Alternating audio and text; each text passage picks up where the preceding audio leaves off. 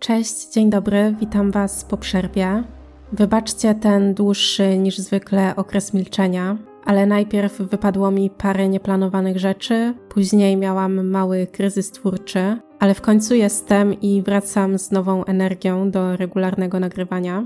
Wracam do Was ze sprawą, która ma dla mnie wyjątkowe znaczenie. Po pierwsze, dlatego, że wydarzenia rozgrywają się w moim rodzinnym mieście, w którym miałam przyjemność mieszkać przez kilkanaście lat życia. Po drugie, jedna z ofiar w momencie śmierci była dokładnie w moim wieku, a zawsze mnie to mocno porusza, gdy czytam o śmierci rówieśnika lub rówieśniczki.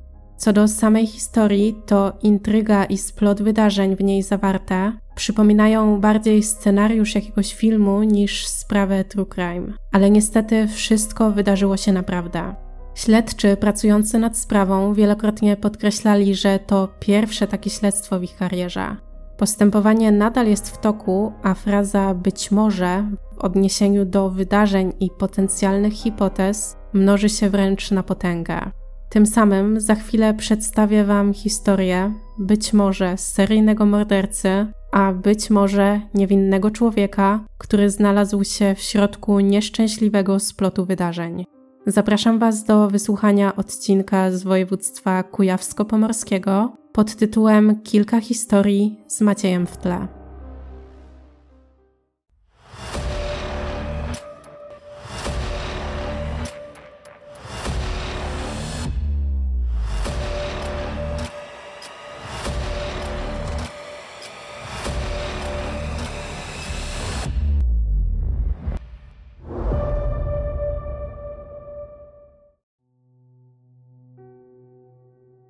Przenosimy się do Torunia.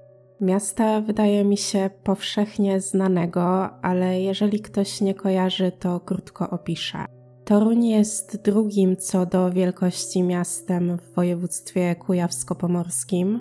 Leży nad Wisłą i jeżeli ktoś z Was ceni zabytkową architekturę, to powinien się tam wybrać, bo pod względem architektonicznym to miasto to czyste złoto a przynajmniej centralna część to jest stary i nowy rynek, a także okoliczne uliczki. Szczególnie znana jest panorama, ale jeżeli ktoś będzie miał odwagę podejść bliżej i wejść w głąb, to też się nie rozczaruje. Miasto słynie z pierników i tego, że urodził się tam Mikołaj Kopernik, ale to wszystko znajdziecie na Wikipedii. Ja od siebie mogę dodać mniej znany fakt, mianowicie, że jest tam nie tylko fabryka pierników, ale też na przykład fabryka płatków Nestle, skąd płatki są wysyłane do różnych części Europy.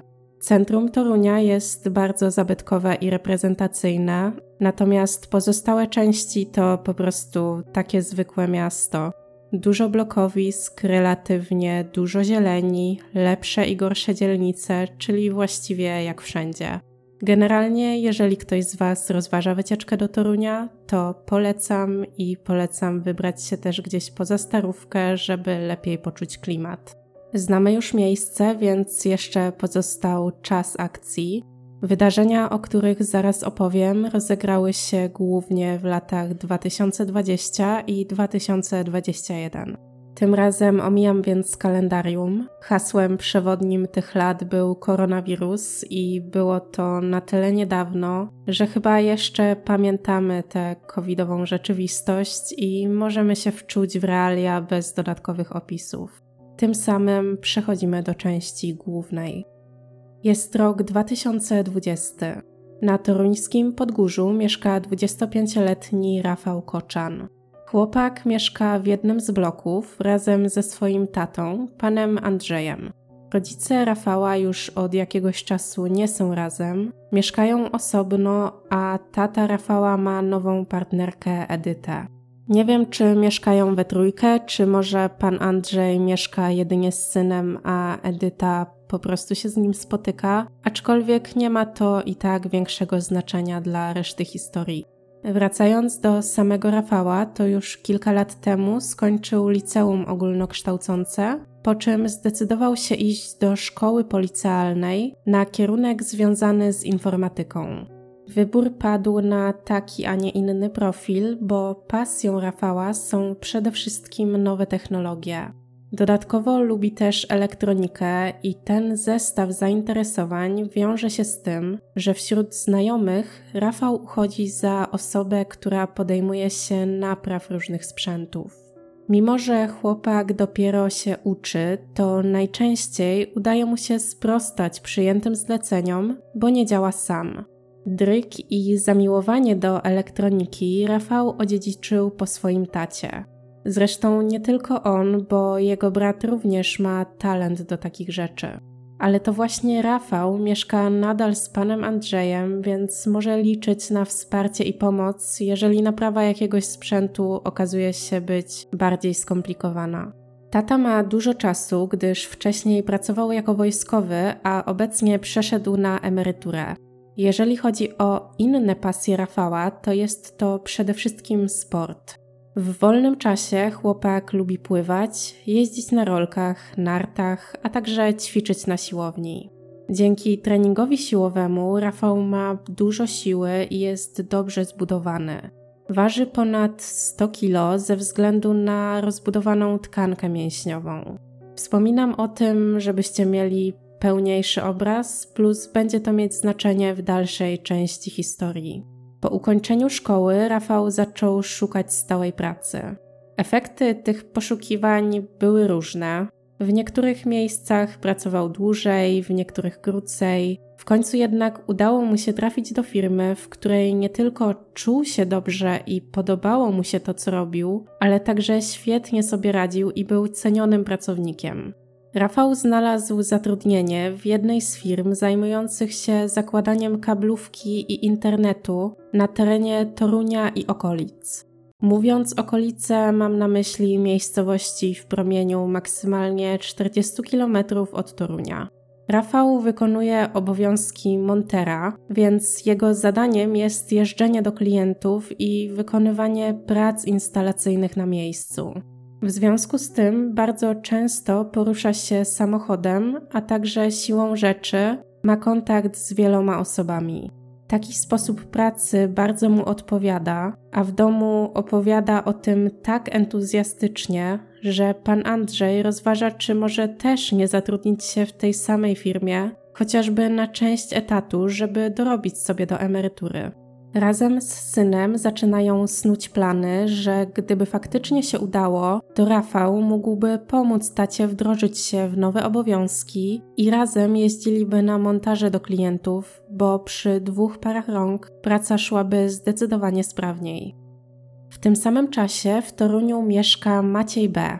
Mężczyzna jest przedsiębiorcą, ma trochę ponad 40 lat i zamieszkuje w jednym z bloków na strzeżonym osiedlu na toruńskich przedmieściach. Maciej mieszka sam, większość sąsiadów kojarzy go jedynie z widzenia. Sporadycznie udaje im się uciąć jakąś krótką pogawędkę, taki klasyczny small talk. Przez otoczenie jest odbierany jako spokojny i kulturalny człowiek. Krążą plotki, że kiedyś był sportowcem, natomiast pewne jest, że obecnie prowadzi własną firmę. Działalność założył w lipcu 2002 roku. Najpierw zajmował się przede wszystkim stolarką okienną, a później zmienił profil i zaczął angażować się w handel nieruchomościami. Na przestrzeni lat zmienił nie tylko profil działalności, ale też adres jej wykonywania, gdyż przeniósł się z warszawskiej woli do Torunia. Interes idzie mu całkiem dobrze, nie potrzebuje zbyt dużej ilości transakcji, żeby zyski były zadowalające. Rynek mieszkaniowy w Toruniu jest w tamtym czasie dość niestabilny, a ceny szybko się zmieniają. Maciejowi wystarcza więc kilka sprzedanych nieruchomości rocznie, żeby uznać interes za dochodowy, ale naturalnie nie miałby też nic przeciwko temu, gdyby zyski były jeszcze większe. Pewnego dnia nieoczekiwanie nasuwa mu się pewien pomysł, dzięki któremu być może będzie mógł nieco rozkręcić swój biznes. A to dlatego, że przypadkiem spotyka znajomego z dawnych lat, 64-letniego Leszka. Maciej i Leszek poznali się kilka lat wcześniej, bo to właśnie od Leszka po przeprowadzce do Torunia Maciej kupił mieszkanie, w którym obecnie mieszka. Po chwili rozmowy okazuje się, że Leszkowi nie wiedzie się tak dobrze jak przed laty.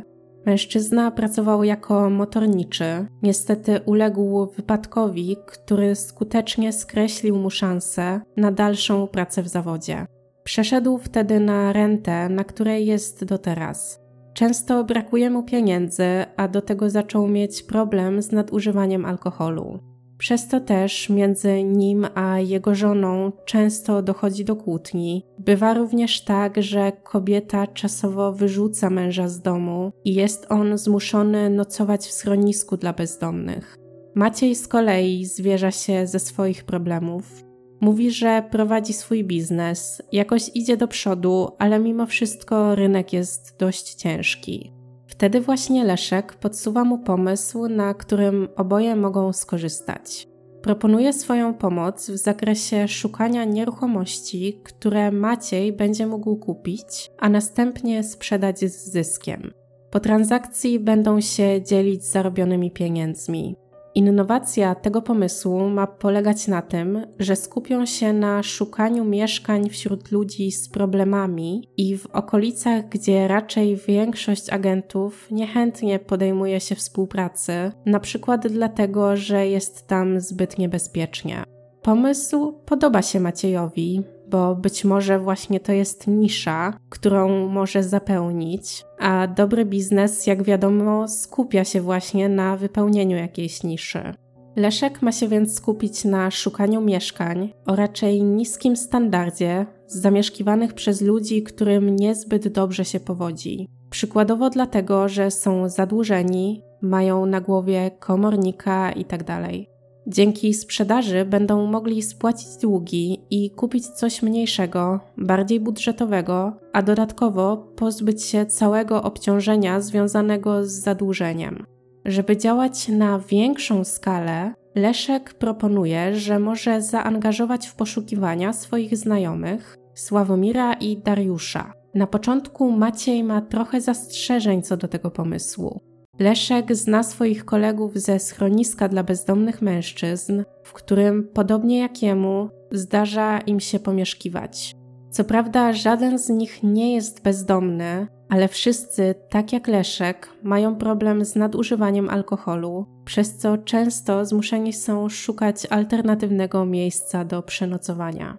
Dodatkowo w schronisku mają raczej słabą opinię, przede wszystkim osób silnie uzależnionych, bez żadnego wykształcenia. Nie mają też przygotowania zawodowego do działania w obszarze nieruchomości. Mimo to Maciej decyduje się na zatrudnienie ich. Mężczyźni w rozmowie przedstawiają dość przekonujące argumenty. Swoje uzależnienie od alkoholu traktują jako atut, bo po pierwsze mają różnych znajomych, z podobnymi problemami i zadłużonych, i to właśnie wśród nich mogą szukać potencjalnego klienta, a po drugie, mogą też spróbować na terapiach dla anonimowych alkoholików.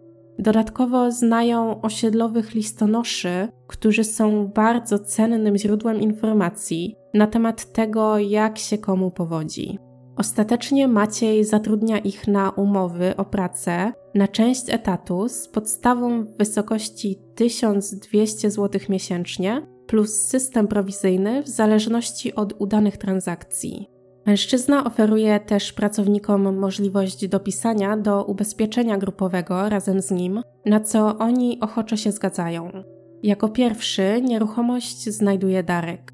Mieszkanie jest, że tak powiem, idealnie w targecie, bo znajduje się w pewnym wieżowcu na toruńskim Rubinkowie i ten wieżowiec jest doskonale znany wielu mieszkańcom, a jego potoczna nazwa to Czeczenia. Budynek ma bardzo złą sławę. Trudno mi powiedzieć, czy zasadnie, czy to taka miejska legenda, bo nie znam nikogo, kto mieszka albo mieszkał w tym bloku, i nigdy też nie mieszkałam nawet w bliskiej okolicy, żeby mieć własne obserwacje. W każdym razie największy problem podobno stanowi tam to, że w piwnicach regularnie przesiadują osoby zażywające narkotyki, a także bezdomni, którzy znoszą do środka pełno rzeczy, później ich ze sobą nie zabierają, a obowiązek sprzątania pozostawionego bałaganu spada na mieszkańców. Zdarza się również, że przez ich nieuwagę W piwnicy cyklicznie zaproszany jest ogień. Na szczęście każdorazowo udaje się opanować sytuację i płomienie nie przenoszą się na wyższe partie budynku.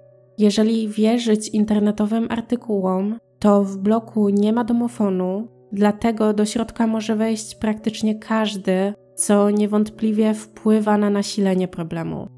Osobiście trochę mnie to dziwi, bo jednocześnie można znaleźć informacje o tym, że na zewnątrz jest monitoring, a w środku prawie zainstalowano instalację antypożarową. Prawie, bo ktoś ją zdążył zniszczyć przed uruchomieniem, ale jednak są środki na jakieś modernizacje, więc nie wiem, czemu nie można ich przeznaczyć na założenie domofonu.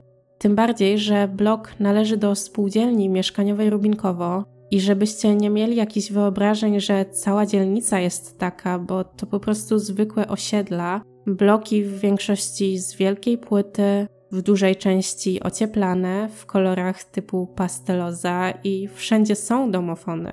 Od kilku lat nawet takie na kod, więc nie wiem o co chodzi z tym jednym blokiem.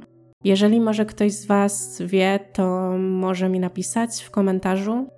A może ktoś z Was tam mieszka i ma informacje z pierwszej ręki, może już sytuacja się poprawiła, czego oczywiście życzę mieszkańcom.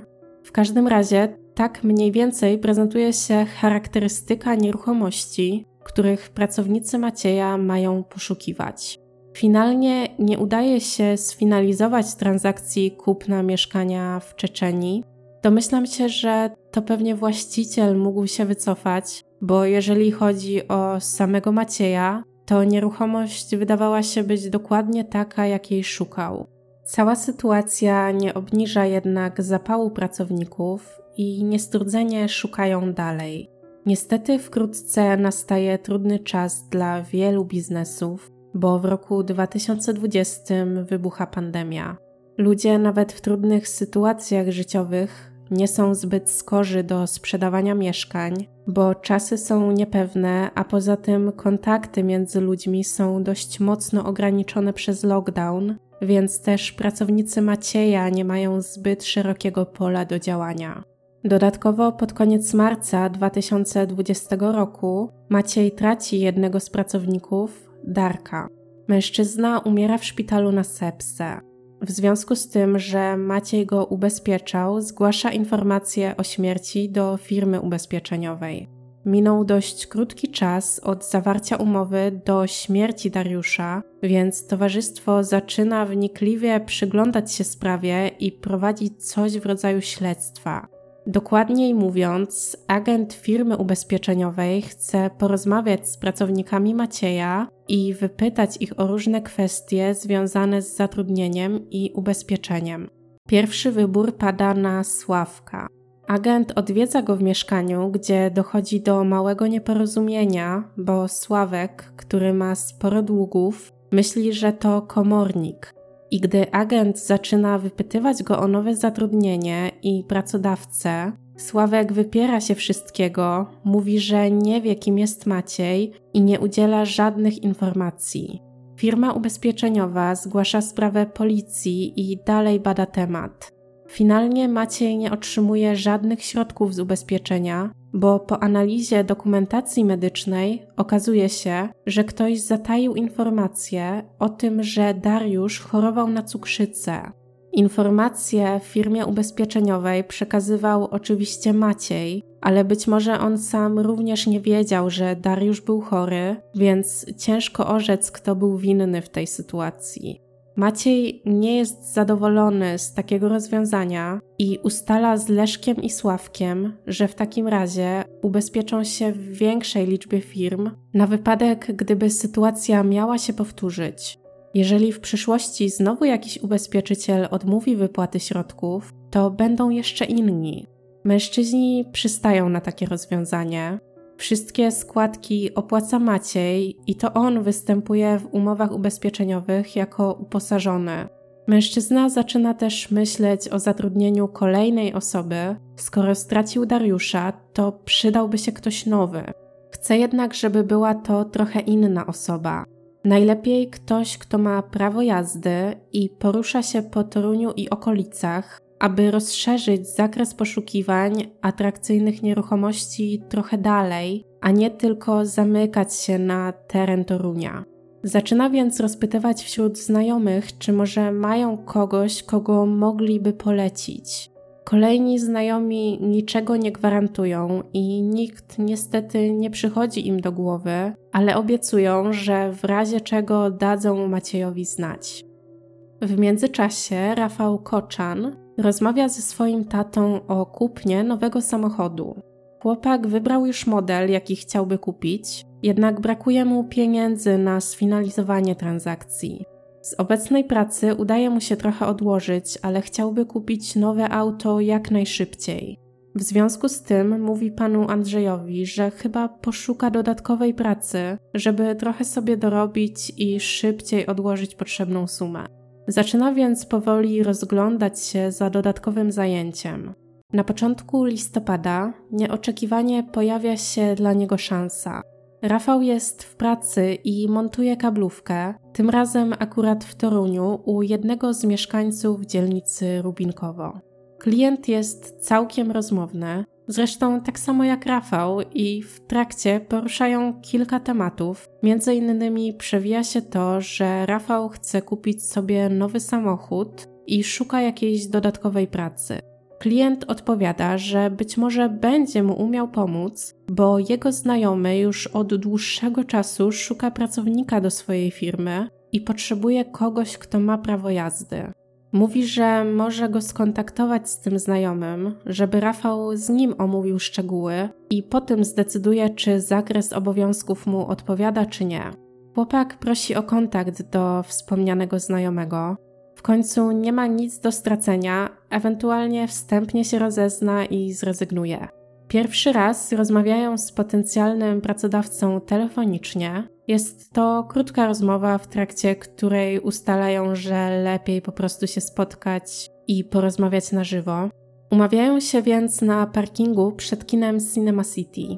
Może to trochę dziwne miejsce na rozmowę o pracę, ale kino znajduje się w centrum, jest to miejsce doskonale znane mieszkańcom Torunia, no i przede wszystkim nie ma tam problemu z zaparkowaniem.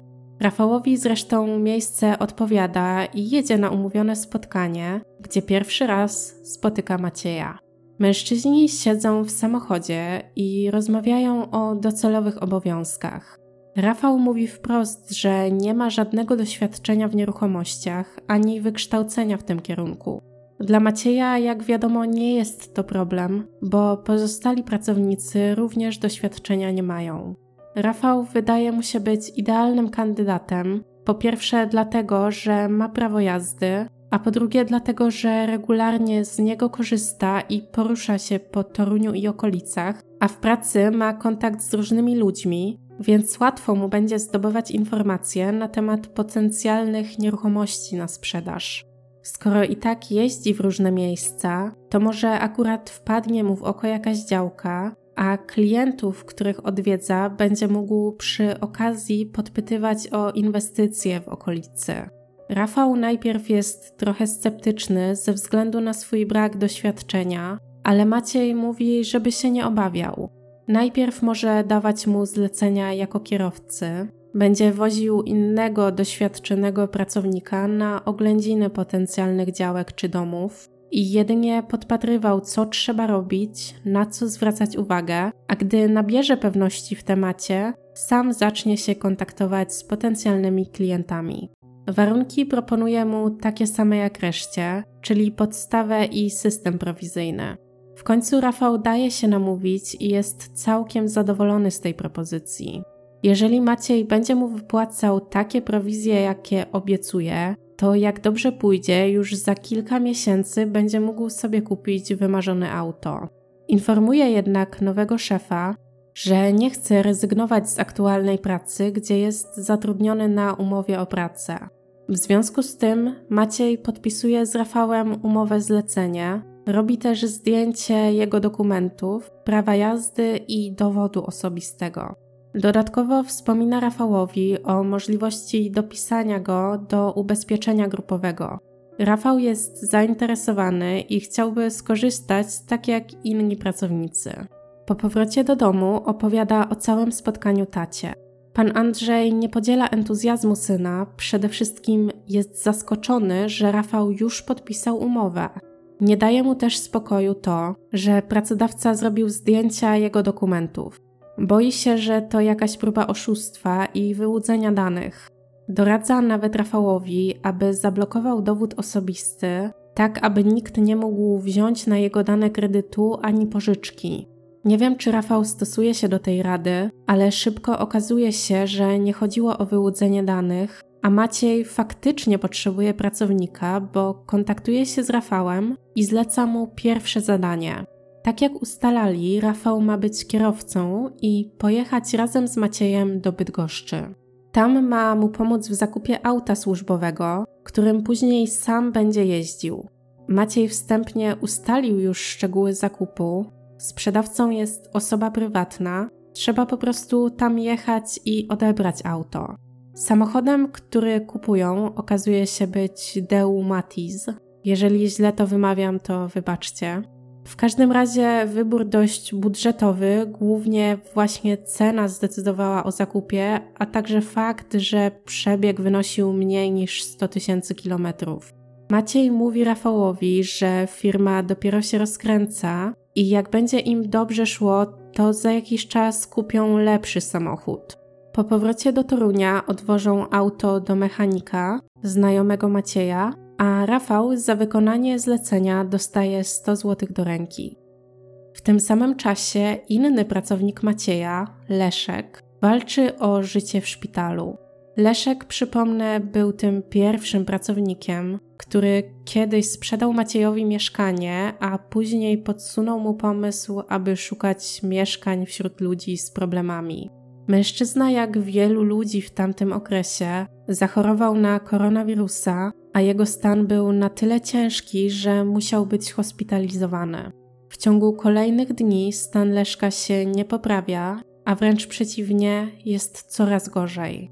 Lekarze podejmują decyzję o przewiezieniu go do szpitala w Grudziądzu, gdzie stworzony jest oddział dla pacjentów z województwa kujawsko-pomorskiego, którzy najciężej przechodzą COVID. Niestety organizm nie daje rady i po trzech tygodniach pobytu w szpitalach 22 listopada 2020 roku mężczyzna umiera. Rodzina planuje pogrzeb, który ma się odbyć 28 listopada.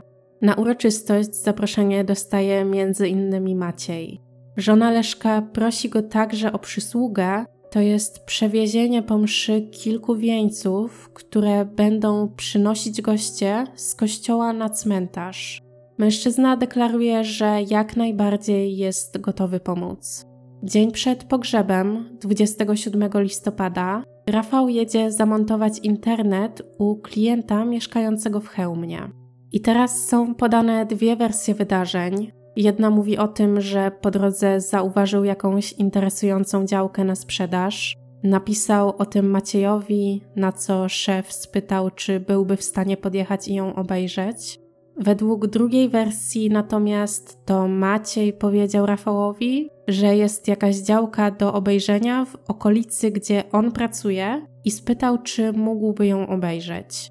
Więc albo to Maciej wyraził zainteresowanie, albo Rafał się zgodził. Tak czy inaczej, plan był taki, że po zakończeniu prac instalacyjnych Rafał ma jeszcze podjechać obejrzeć działkę. Montaż zajmuje jednak tyle czasu, że nie ma siły, żeby gdziekolwiek jeździć i po pracy wraca prosto do domu.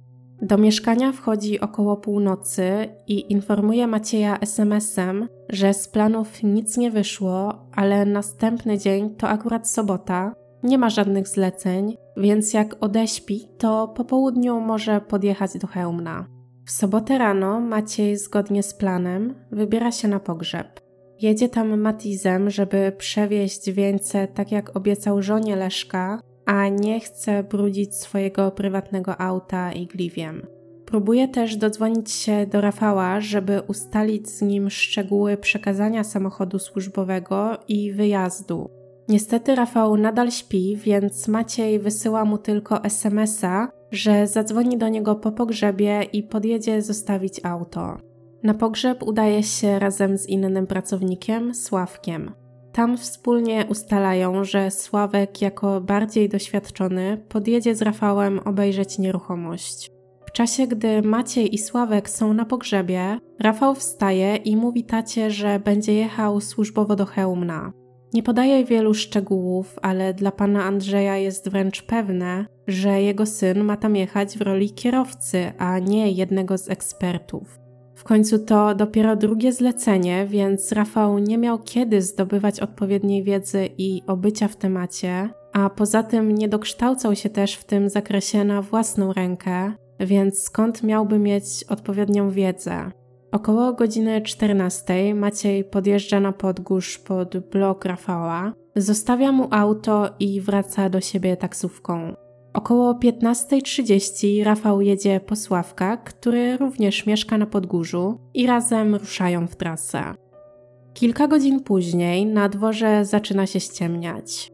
Po godzinie 18 drogą krajową numer 550 jedzie pewien 36-letni mężczyzna. Dobrze zna okolice, bo od wielu lat mieszka w pobliżu. Nagle coś zwraca jego uwagę. Wspomniana droga z jednej strony jest otoczona skarpą gęsto porośniętą drzewami i krzewami. I właśnie tam, w dole skarpy, mężczyzna zauważa dym. Jego pierwszą myślą jest to, że zapaliły się właśnie zarośla, jednak gdy podchodzi bliżej, widzi, że pali się wrak samochodu. Auto leży na boku, jest już całkowicie pochłonięte przez płomienie. Mężczyzna nie podchodzi bliżej, bo boi się o swoje bezpieczeństwo. Niezwłocznie wybiera numer alarmowy i opisuje całą sytuację. Na nagraniu można usłyszeć, jak przy opisie miejsca mówi, że jest tam śmieszny łuk, czyli jest zakręt, natomiast bardzo łagodny. Odkąd tam mieszka, nie pamięta, żeby kiedykolwiek zdarzył się w tym miejscu jakiś wypadek, a to, co widzi teraz, wygląda tak, jakby auto wypadło z zakrętu, stoczyło się po zboczu i zapaliło. Dyspozytor pyta o dokładną lokalizację. Jest to mniej więcej na wysokości miejscowości Starogród Dolny, czyli wsi położonej w województwie kujawsko-pomorskim w powiecie chełmińskim. Od miasta Chełmna Starogród Dolny dzieli około 7 kilometrów. Dyspozytor przyjmuje zgłoszenie, a na miejsce wysyła pomoc. Jako pierwsi przyjeżdżają strażacy i rozpoczynają akcję gaśniczą. Szybko okazuje się, że w aucie są dwie osoby. Niestety zwłoki są już doszczętnie spalone, nie można nawet określić płci kierowcy ani pasażera. Trudno też rozpoznać jakiekolwiek charakterystyczne szczegóły, np. w wyglądzie auta, Jedyne co udaje się uratować to tablica rejestracyjna. Jeden ze strażaków zauważa, że da się z niej odczytać numery, co powinno ułatwić identyfikację. Na miejsce przyjeżdża lekarz, który od razu stwierdza zgon i zapisuje w raporcie zwłoki praktycznie zwęglone z rozległymi zwęgleniami tkanki kostnej. Śledczy zaczynają badać miejsce wypadku. Na drodze nie ma śladów ostrego hamowania, a auto nie ma śladów uderzenia. Wykluczają więc zderzenie z innym pojazdem. Mimo, że w pobliżu rośnie kilka drzew, samochód prawdopodobnie w żadne z nich nie uderzył. Ciała zostają przetransportowane do zakładu medycyny sądowej, a z sekcji zwłok wynika, że w górnych drogach oddechowych znajdowały się cząsteczki sadzy, więc obie osoby prawdopodobnie żyły, gdy samochód się zapalił. Jedna z osób miała złamaną kość udową, a bezpośrednią przyczyną śmierci był wstrząs pooparzeniowy. Nie można także wykluczyć urazu czaszki. Kolejnym krokiem w układaniu tej makabrycznej układanki jest ustalenie tożsamości właściciela pojazdu. Śledczy po numerach szybko dochodzą do tego, że właścicielem jest 67-letni mieszkaniec Bydgoszczy. Bydgoscy funkcjonariusze składają mu wizytę i zadają kluczowe pytanie: kto jechał samochodem?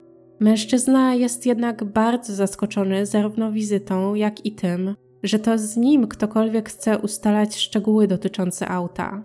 Mówi, że samochód już do niego nie należy i nie wie, kto nim kierował. Ponad miesiąc temu go sprzedał, najwidoczniej nowy właściciel nie dopełnił jeszcze wszystkich formalności i nie przerejestrował auta na siebie. Pokazuje policjantom dowód sprzedaży, gdzie są wszystkie dane kupca. Funkcjonariusze dziękują za pomoc i odchodzą. Już wiedzą, że to nie w Bydgoszczy będzie trzeba szukać nowego właściciela spalonego samochodu. W międzyczasie w mieszkaniu na toruńskim Podgórzu pan Andrzej coraz bardziej się niepokoi. Minęło już kilka godzin, a Rafał nie wrócił i nie dał żadnego znaku życia. Z Torunia do Chełmna jedzie się około 50 minut. Nawet jeżeli spotkanie na miejscu się przedłużyło, to Rafał powinien już wrócić. Boi się, że synowi coś się stało. Stara się sam siebie przekonywać, że na pewno syn niedługo wróci, że niedawno sam przecież jechał samochodem i warunki na drodze są dobre. Padał jedynie lekki deszcz, więc nie powinno stać się nic złego. Jednak mijają kolejne godziny, a Rafała jak nie było, tak nie ma. Następnego dnia, w niedzielę rano, pan Andrzej decyduje, że wobec tego czas zgłosić sprawę policji. To zupełnie nie w stylu Rafała, żeby nie wracać na noc bez wcześniejszej informacji. Zawsze wysyłał chociażby SMS-a, że będzie później, a jeżeli miałby jakieś kłopoty, to na pewno by zadzwonił. Dyżurny policjant przyjmuje zgłoszenie, natomiast nie znalazłam informacji, czy od razu rozpoczęto poszukiwania. Przez całą niedzielę panu Andrzejowi towarzyszy ogromny niepokój i oczekiwanie na jakąkolwiek informację. Następnego dnia, w poniedziałek, Rafał nadal nie daje znaku życia, natomiast do pana Andrzeja dzwonią jego znajomi. Wiedzą, jaka jest sytuacja i że mężczyzna nadal czeka na powrót syna, a na stronie policji mignęła im informacja o jakimś wypadku. Wypadek miał miejsce pod Chełmnem, więc to dość duży zbieg okoliczności. Pan Andrzej niezwłocznie wchodzi na stronę policji, żeby przeczytać artykuł. Faktycznie jest notatka o wypadku, zgadza się lokalizacja, ale pojazdem, który uległ wypadkowi, ma być Deu Lanos, a nie Matis, którym jechał jego syn. Mimo to pan Andrzej ma złe przeczucia i ponownie udaje się na policję, gdzie informuje, że jedną z ofiar wypadku może być Rafał. Przekazuje też do badań porównawczych próbkę DNA syna, jednak na wyniki z laboratorium trzeba czekać kilkanaście dni. W tym czasie policjanci z Bydgoszczy kontaktują się z toruńską policją i przekazują cenne informacje. Opowiadają, że byli u mężczyzny, na którego zarejestrowane jest auto, które uległo wypadkowi. Mówią o sprzedaży Matiza i o tym, że uzyskali dane kupca, który okazuje się jest mieszkańcem Torunia i ma na imię Maciej. Śledczym trudno jest się z nim skontaktować, ale dość szybko uzyskują dostęp do jego historii połączeń. Tam odkrywają kolejne elementy układanki. Widzą, że ostatnią osobą, do jakiej dzwonił Maciej, był Sławek. Udaje im się ustalić miejsce zamieszkania mężczyzny. Jadą tam, a w mieszkaniu zastają żonę Sławka. Kobieta informuje ich, że ostatni raz widziała męża w sobotę, później nie miała z nim kontaktu. Nie wzbudziło to jej podejrzeń, bo Sławkowi często zdarzało się imprezować i nie wracać do domu przez kilka dni. Policjantom udaje się też w końcu dodzwonić do Macieja. On z kolei mówi, że nie będzie w stanie przyjechać na komendę, gdyż ma silne objawy przeziębienia i być może zaraził się koronawirusem. Udziela informacji jedynie telefonicznie. W trakcie rozmowy potwierdza, że znaleziony samochód należy do niego i że wysłał dwóch pracowników w okolice, gdzie doszło do wypadku, aby obejrzeli działkę, którą potencjalnie chciał kupić. Po tej rozmowie jest więc prawie pewne, że Rafał i Sławek nie żyją. Ostatecznie dowodzą tego wyniki badań DNA, które przychodzą około dwa tygodnie później. Nie ma wątpliwości, że jedną z ofiar wypadku jest Rafał Koczan. Udaje się też bez żadnych wątpliwości potwierdzić tożsamość Sławka. Co do marki samochodu wymienionej na stronie policji, doszło po prostu do pomyłki. Obaj panowie jechali Matizem, tym samym, którym wyjechali z Torunia. Wraz z wynikami z laboratorium na jaw wychodzi zaskakująca informacja. Okazuje się, że jeden z mężczyzn miał we krwi 3,5 promila alkoholu. Dla porównania, żeby osiągnąć taki wynik, mężczyzna o wadze 90 kg musiałby wypić około 0,7 litra wódki albo 9 półlitrowych piw o zawartości alkoholu 6%. Co do drugiej osoby, to większość źródeł podaje, że była trzeźwa. W jednym artykule znalazłam informację, że miała jedną dziesiątą promila we krwi, natomiast przypomnę, zgodnie z polskim prawem dopuszczalna ilość, po której można prowadzić, to dwie dziesiąte promila. Tylko, że pojawia się kolejny problem, bo nie udaje się ustalić, kto właściwie prowadził. Na początku śledczy w ogóle nie wiedzą, kto jest kim. To znaczy, czy to Rafał tyle wypił, czy Sławek, natomiast pan Andrzej stawia im ultimatum. Albo ustalą, czy to jego syn miał tyle promili we krwi, albo nie zabiera ciała. Finalnie udaje się potwierdzić, że pod wpływem alkoholu był Sławek, ale nie do końca wiadomo, kiedy tyle wypił. Przypomnę, że wcześniej tego dnia razem z Maciejem byli na pogrzebie Leszka. Według zeznań Macieja, Sławek w trakcie pogrzebu był trzeźwy, więc mógł wypić tyle alkoholu pomiędzy zakończeniem pogrzebu a wyjazdem z Torunia, czyli w ciągu około półtorej godziny, albo gdzieś po drodze. Dodatkowo to nie jedyna niewiadoma w śledztwie, bo do końca nie udało się ustalić dokładnego czasu zgonu oraz tego, kto był kierowcą.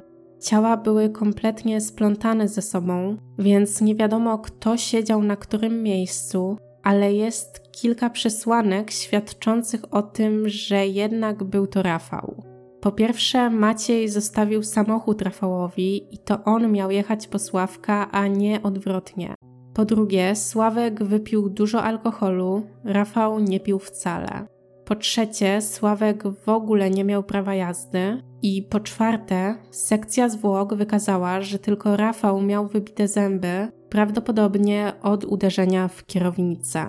Jeżeli chodzi o czas, to przez zwęglenie zwłok nie dało się określić stężenia pośmiertnego. Siłą rzeczy nie można było też określić widoczności plam opadowych. Drogą dedukcji można wnioskować, że o 15.30 Rafał i Sławek wyjechali z Torunia. Na miejsce dotarli maksymalnie o 16.30. Nie wiadomo, ile im zajęło obejrzenie działki, ponieważ nigdzie nie ma informacji, czy w ogóle przesłuchiwano osobę, z którą mieli się spotkać. Nie wiadomo, czy spotkali się z właścicielem, czy po prostu podjechali i wstępnie obejrzeli działkę z zewnątrz. Przeszkodą do ustalenia tego jest fakt, że Maciej twierdzi, że nie wie, gdzie dokładnie jego pracownicy się wybrali. W jednej z wypowiedzi zasugerował, że na tym polega praca przedstawiciela handlowego. Pracownik jedzie w jakieś miejsce na rozeznanie i dopiero gdy uzna, że teren jest warty uwagi, to przekazuje mu więcej szczegółów i wtedy on sam jedzie sprawdzić i kontaktuje się z właścicielem nieruchomości. Zakładając scenariusz, że były to oględziny z zewnątrz i jedynie porobienie zdjęć, to myślę, że zajęłoby to maksymalnie 30 minut. W związku z tym około 17 powinni ruszyć w drogę powrotną. Natomiast palące się auto zostało znalezione dopiero chwilę po godzinie 18 i to blisko Hełmna, co oznacza, że w miejscu docelowym musieliby zatrzymać się na dłużej. Mimo tych wszystkich niewiadomych, prokuratura rejonowa w Chełmie decyduje o umorzeniu sprawy. Sprawa kończy się na ustaleniu, że był to wypadek. Samochód wypadł z łuku, stoczył się ze skarpy, a następnie zapalił. Efektem tego był zgon kierowcy i pasażera. Pogrzeb Rafała odbywa się 28 grudnia 2020 roku, czyli dokładnie miesiąc po pogrzebie innego pracownika Macieja, Leszka. Nie znalazłam informacji odnośnie pogrzebu Sławka, a jego żona i znajomi odmawiali komentarzy do mediów i prosili o uszanowanie ich prywatności. Dla pana Andrzeja, jego partnerki oraz mamy Rafała, cała sytuacja to ogromny cios. Wszyscy byli bardzo związani z Rafałem. Trochę ponad miesiąc po pochowaniu syna, w lutym 2021 roku, pan Andrzej znajduje w skrzynce list. List jest zaadresowany do Rafała, a nadawcą jest Towarzystwo Ubezpieczeniowe Allianz. Mężczyzna najpierw myśli, że to może jakaś oferta, ale po przeczytaniu okazuje się, że towarzystwo wzywa do uregulowania zaległych składek. Nic dziwnego, że Rafał już ich nie opłacał, natomiast pan Andrzej jest bardziej zaskoczony tym, że syn miał w ogóle podpisaną jakąś umowę ubezpieczeniową, bo nigdy nic na ten temat nie wspominał. Postanawia dowiedzieć się czegoś więcej i dzwoni pod wskazany w liście numer. Pani, która odbiera, jest bardzo miła i zapisuje informacje o tym, że Rafał nie żyje. Pan Andrzej słyszy, jak w tle ktoś mówi do niej, żeby poprosiła o akt zgonu. Okazuje się, że ubezpieczenie, jakie opłacał Rafał, obejmuje wypłatę środków w przypadku śmierci. Jest tylko jeden mały haczyk. To nie pan Andrzej jest osobą upoważnioną do otrzymania środków. Tą osobą nie jest też mama Rafała ani żadna inna bliska osoba. Beneficjentem jest pracodawca, czyli Maciej. Mężczyzna po usłyszeniu tego niezwłocznie udaje się na policję. Funkcjonariusze po wysłuchaniu całej historii mówią, że to tylko jeden list i o niczym nie świadczy.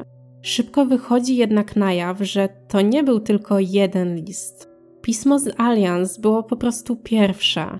W ciągu kolejnych miesięcy do domu przychodzą kolejne listy z innych firm ubezpieczeniowych.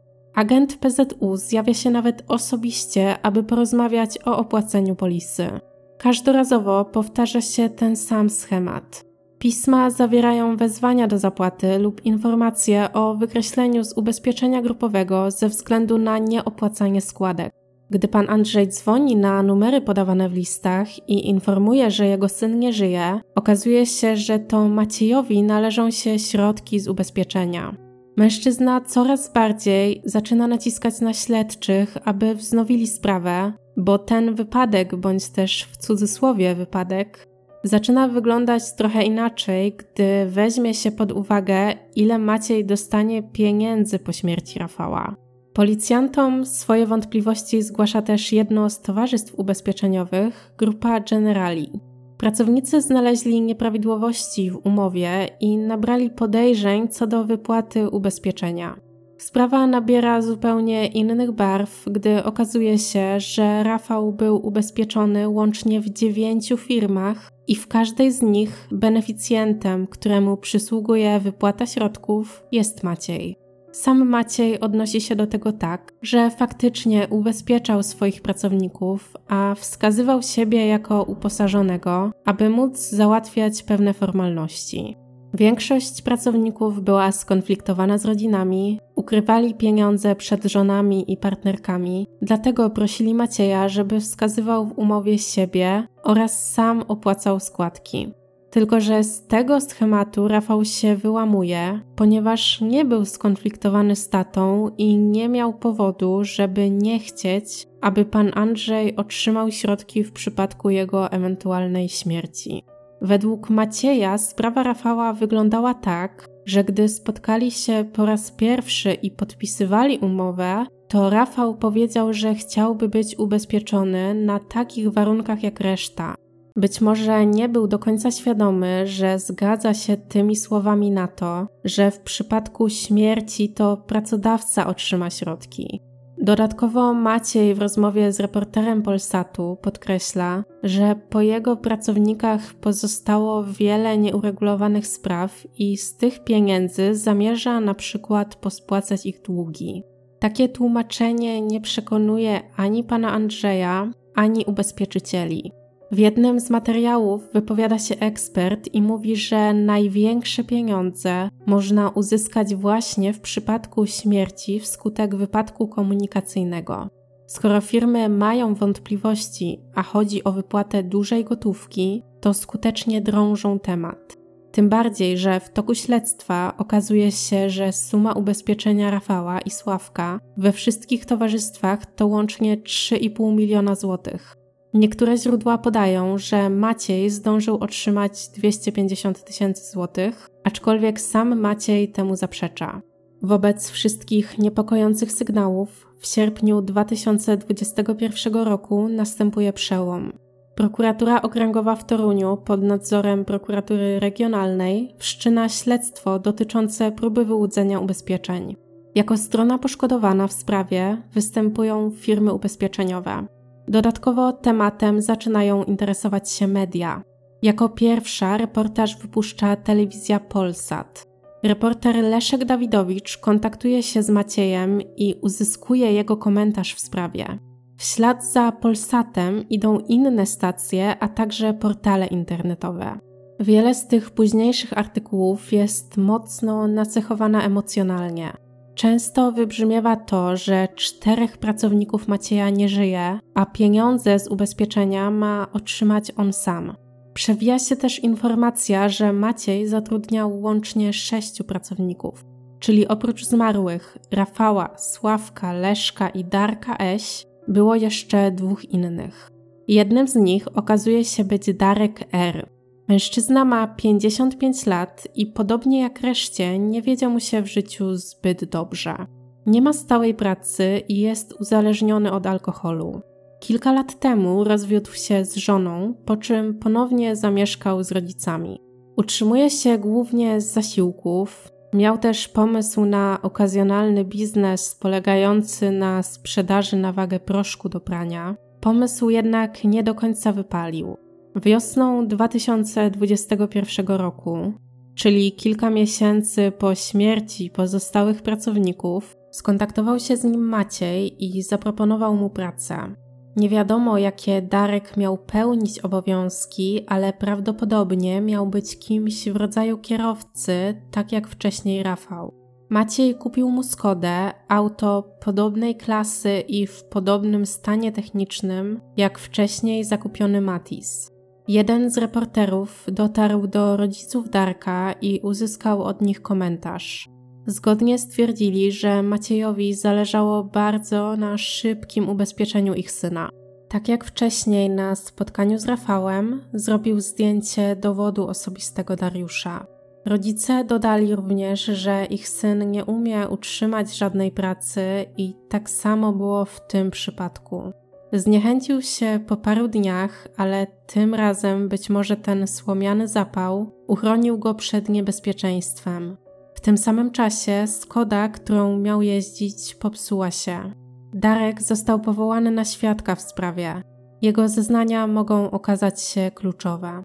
W coraz to nowszych publikacjach medialnych Maciej zyskuje przydomek Anioła Śmierci, a kolejni autorzy artykułów prezentują przypuszczenia, że być może mamy do czynienia z seryjnym mordercą. Funkcjonariusze natomiast niestrudzenie działają dalej, aby odkryć prawdę. Śledczy z Torunia zlecają wznowienie wcześniej umorzonego postępowania w sprawie wypadku, co niestety ujawnia pewne zaniedbania. Funkcjonariusze z prokuratury rejonowej w Chełmnie jadą na drugie oględziny w miejsce, gdzie kilka miesięcy temu miał miejsce wypadek. I uwaga teraz, tam znajdują dwa telefony komórkowe należące do Rafała i Sławka.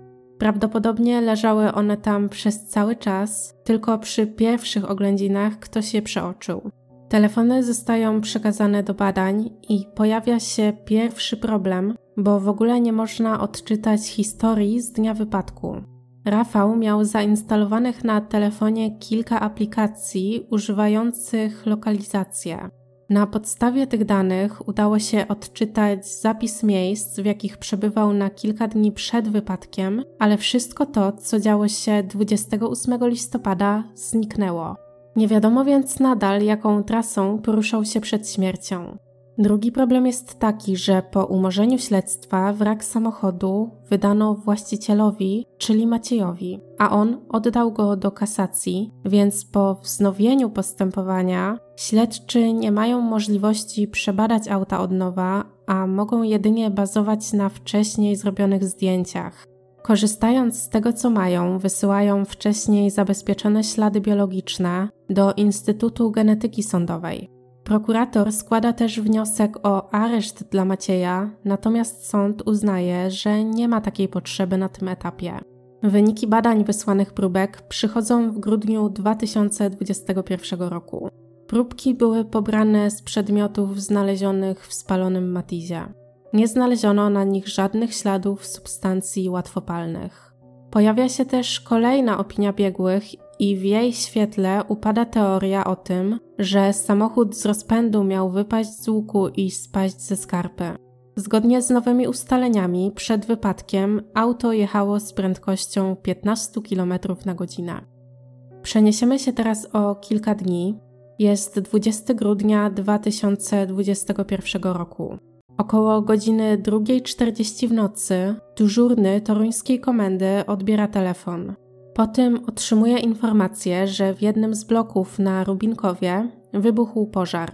Chodzi o 11-piętrowy wieżowiec przy szosie lubickiej, a pożar wybuchł w mieszkaniu na parterze. Na miejsce niezwłocznie jadą funkcjonariusze. Ogień na szczęście nie zdążył rozprzestrzenić się wyżej, natomiast po przyjeździe strażacy dokonują makabrycznego odkrycia. W mieszkaniu jest kobieta. Pomimo przeprowadzonej akcji reanimacyjnej nie udaje się jej uratować, a lekarz na miejscu stwierdza zgon. Zmarła to 68-letnia Maria, właścicielka mieszkania, w którym wybuchł pożar. Oględziny rozpoczynają prokurator, technik kryminalistyki oraz biegły z zakresu pożarnictwa.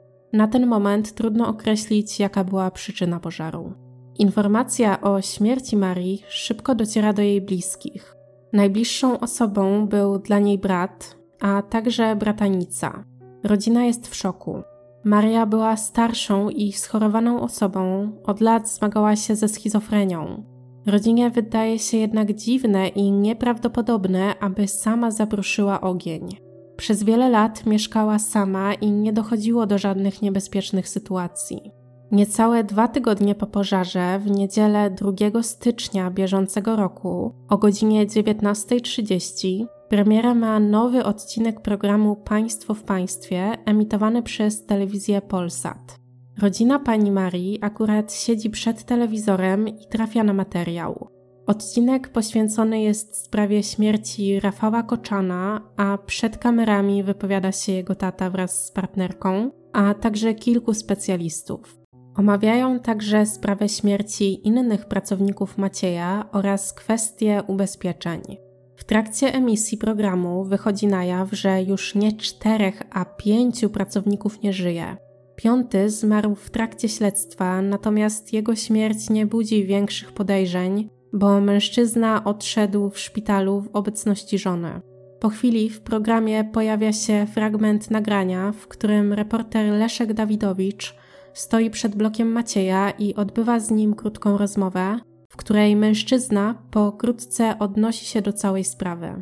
W tym momencie rodzina pani Marii doznaje szoku, a to dlatego, że doskonale znają człowieka, którego właśnie zobaczyli na ekranie. Cofniemy się teraz o kilka lat do roku 2018.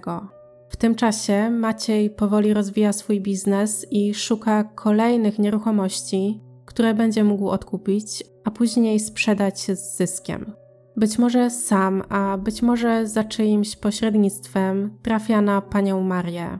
Widzi, że kobieta jest schorowana i żyje samotnie. Po kilku rozmowach dochodzą do pewnego porozumienia, mającego na celu sfinalizowanie sprzedaży mieszkania. Dokładne warunki są rozbieżne w zależności od źródła, natomiast najprawdopodobniej miało to wyglądać tak, że pani Maria będzie mieszkać w mieszkaniu jeszcze przez rok, a w tym czasie Maciej będzie co jakiś czas wpłacał jej kwoty częściowe od 20 do 40 tysięcy, aż spłaci całą wartość mieszkania. Później miał zapewnić jej miejsce w domu pomocy społecznej. Nie jest pewne, czy pani Maria w pełni zdawała sobie sprawę z tego, że po sprzedaży mieszkania nie będzie miała gdzie mieszkać. Bardzo możliwe, że ze względu na swój stan psychiczny nie była tego świadoma. Niemniej jednak porozumienie dochodzi do skutku, a pani Maria oraz Maciej podpisują umowę kupna-sprzedaży. Gdy bliscy kobiety dowiadują się o wszystkim, chcą jakoś odkręcić tę sytuację. Szczególnie zaangażowany jest brat Marii, który kontaktuje się z Maciejem i tłumaczy, że siostra jest chora i nie do końca świadoma. Maciej jednak nie zamierza się wycofać z umowy. W związku z tym sprawa trafia do sądu. W oczekiwaniu na rozprawę mijają kolejne miesiące, a Maciej przestaje pojawiać się z pieniędzmi. Gdy w końcu przychodzi, zachowuje się bardzo dziwnie, bo w sytuacji, gdy ktoś akurat jest u pani Marii, wyprasza tę osobę, zamyka drzwi, tak aby zostać z kobietą sam na sam. W końcu dochodzi do rozprawy sądowej, jednak sąd orzeka, że umowa jest ważna. Maciej przychodzi na rozprawę z pokwitowaniami wpłat, które Maria mu podpisywała. Kobieta tłumaczy rodzinie, że faktycznie są tam jej podpisy, ale często było tak, że Maciej czytał jej treść, mówił, że skoro ona nie dowidzi, to on przeczyta jej dokument i wystarczy, że ona podpisze. Dla sądu te pokwitowania to twarde dowody świadczące na korzyść Macieja. Mimo to minął rok, a później kolejny, a pani Maria nadal mieszkała w mieszkaniu przy szosie lubickiej. Gdy wybuchła pandemia koronawirusa, weszły w życie przepisy zakazujące eksmisji lokatorów. Maciej nie mógł więc pozbyć się kobiety z lokalu. W świetle całej tej historii rodzina Marii zaczyna kojarzyć fakty i podejrzewa, że to Maciej wzniecił pożar. Swoje przypuszczenia zgłaszają policji. W trakcie śledztwa wychodzi na jaw, że mieszkanie jest ubezpieczone na wypadek pożaru. Ubezpieczona była również sama pani Maria, a beneficjentem obu polis był nikt inny jak Maciej. Nigdzie nie znalazłam informacji wprost, że faktycznie było to podpalenie. Niemniej jednak w marcu tego roku Maciej został aresztowany. Postawiono mu zarzut zabójstwa, tym samym grozi mu kara dożywotniego pozbawienia wolności.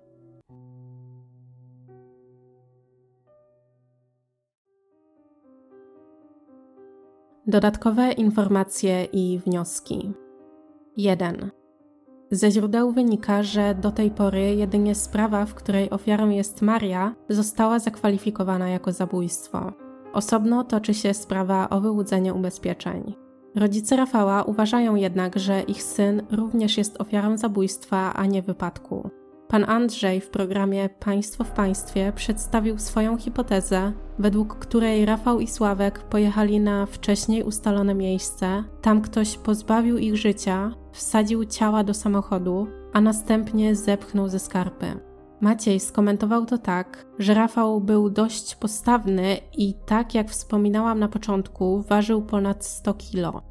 Według Macieja wyklucza to możliwość manewrowania jego ciałem, przenoszenia go i wkładania do samochodu, żeby cokolwiek upozorować. 2.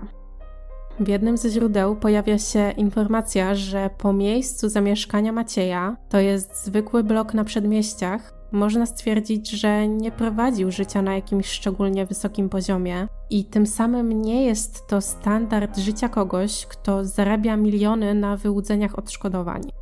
Pojawiają się też przypuszczenia, że może Maciej jest jedynie częścią czegoś większego, pionkiem działającym akurat na obszarze Torunia, i może warto, aby śledczy zbadali, czy w innych miastach nie było podobnych wypadków.